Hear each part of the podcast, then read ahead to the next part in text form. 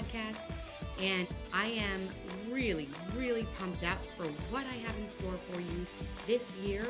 We are going to be diving into some amazing entrepreneurial stories. We're going to be talking all about how you can build your business, how you can have a business that supports the exact ideal dream life you're trying to create for yourself and your family, and how you can do it while you make buckets of money. So, settle in, buckle up, get some caffeine, and let's get started.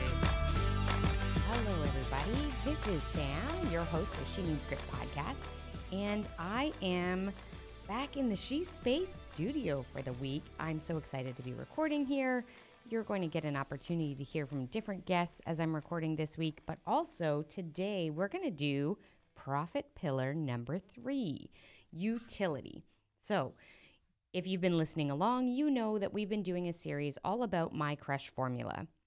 I want to give you an overarching understanding of what is included in the formula, which is the basis for my profit coaching, whether you are coaching with me one to one or if you are in She Profit School. So, today we're going to talk about utility. That is the U of the formula, and it is kind of in the middle, and it's there a little bit for a reason. I believe that in order to grow and increase your profits and scale, you need to have systems in existence in your business. You need to make sure that you are structuring your business so that it can be replicable. So, this can feel really two things. It can feel a little bit pointless when you're first starting out your business and it's just you and you're just doing the things, but it can also feel incredibly overwhelming if you get yourself down the road and you are dealing with multiple staff members and different product lines, and you realize you haven't actually established these clearly in a standard operating procedure kind of manual. So, one of the reasons that we look at the utility of automation and delegation is because eventually you need to be able to clear more space in your calendar to be selling your business, right? talking directly to potential clients, you need to be stepping away from some of the actual work within the business. And what goes hand in hand with creating the systems and automating things and hiring people is the ability to clearly outline exactly what the structure of your business is going to look like and what the expectations are for either your automations or your delegation. So, this is all wrapped up together today. We're going to start by talking about the four C's of automation and delegation. One of the most important things to consider is how you're going to prepare yourself to delegate. So, how are you going to prepare yourself to bring staff on in contractor form or in in house staff. How are you going to do that in a way that is beneficial for your business? The vast majority of entrepreneurs actually hesitate in the hiring for two reasons. They hesitate because they think nobody can do it as well as they can do it, and therefore they should just keep doing the work themselves. Or they hesitate in they don't even have the time right now to train a person how would they ever find that time and continue to do the work? What that means if you're in that second section is you've waited too long to delegate. You've waited too long to hire. And the only solution to that is hiring. So let's talk about how we go about determining the best way to be a manager to hire in our business. We talk about it being clear. You need to have a clear outcome for the role you need to have a clear illustration of what that role is meant to do long before you hire the person. Most entrepreneurs will hire somebody and find that they're not actually right for the role, not because the person's not right, but because they weren't clear in the description of what they needed that person to be doing. So, clarity around what are you taking off your plate? What do you need that person to do? And how do you communicate it most clearly is absolutely critical from that, once you determine what that looks like over you know, in a kind of 10,000 foot view, you need to then come up with a very clear job description. We want to make sure that that contains objectives, that it contains measurable accountability pieces so that you can go back and check that that person is living up to what you need them to do and that that person can have confidence in knowing that they are working to the potential of what you need them to work to.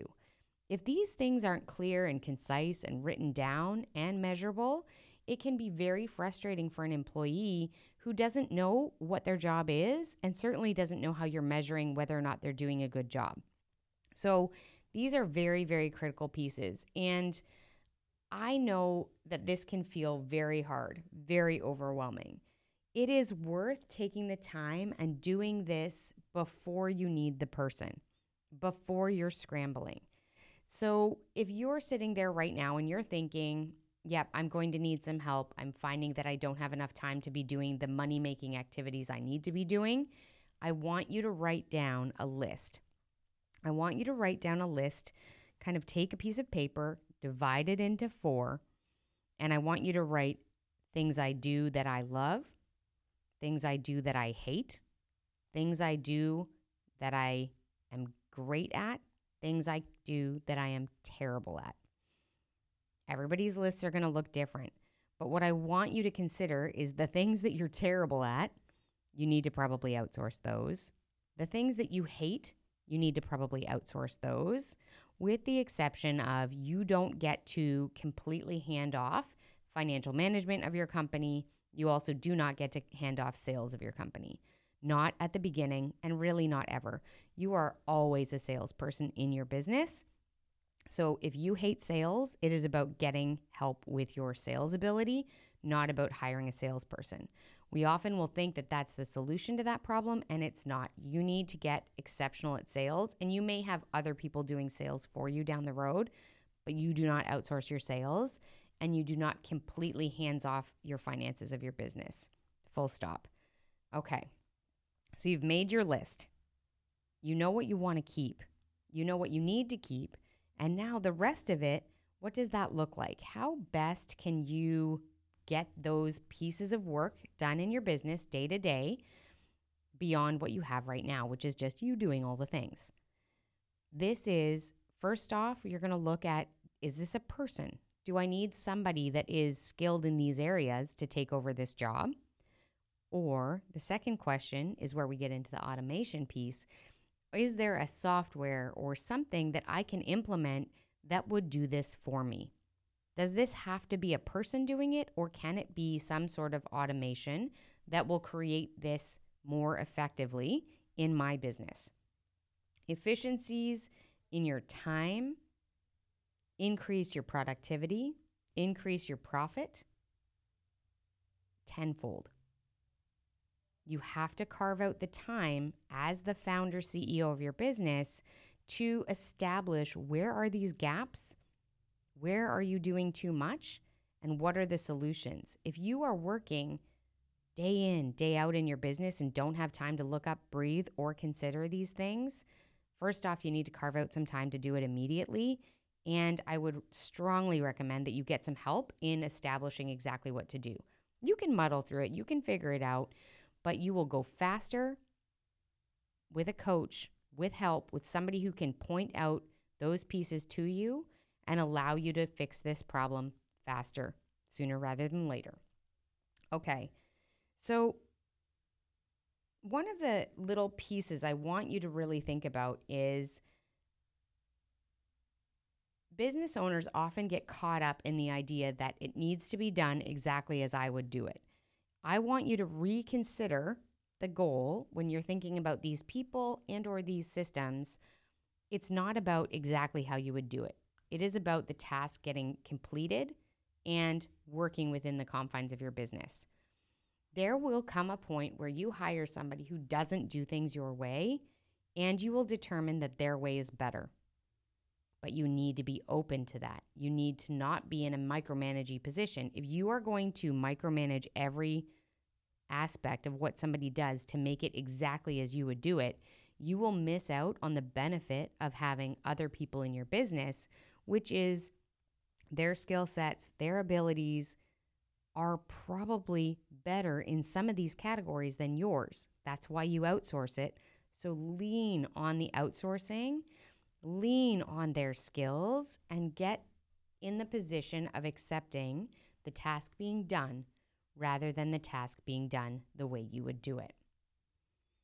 So, when you think about automation and delegation in your business, you want to think about being clear, having concise job descriptions and outlines of goals that you're trying to accomplish.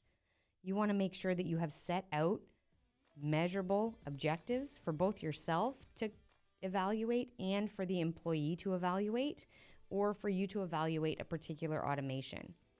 You need to make sure that the task gets completed, not necessarily aiming for perfection all the time. This today, I hope, gives you a little picture into what that view of the crush formula means, why we talk about utility, why automation and delegation are an important part of creating profit in your business, whether you are working towards your first 100,000 or scaling to half a million. This is relevant. And if you haven't done this work or you haven't revised and kind of evaluated lately, it is worth doing it.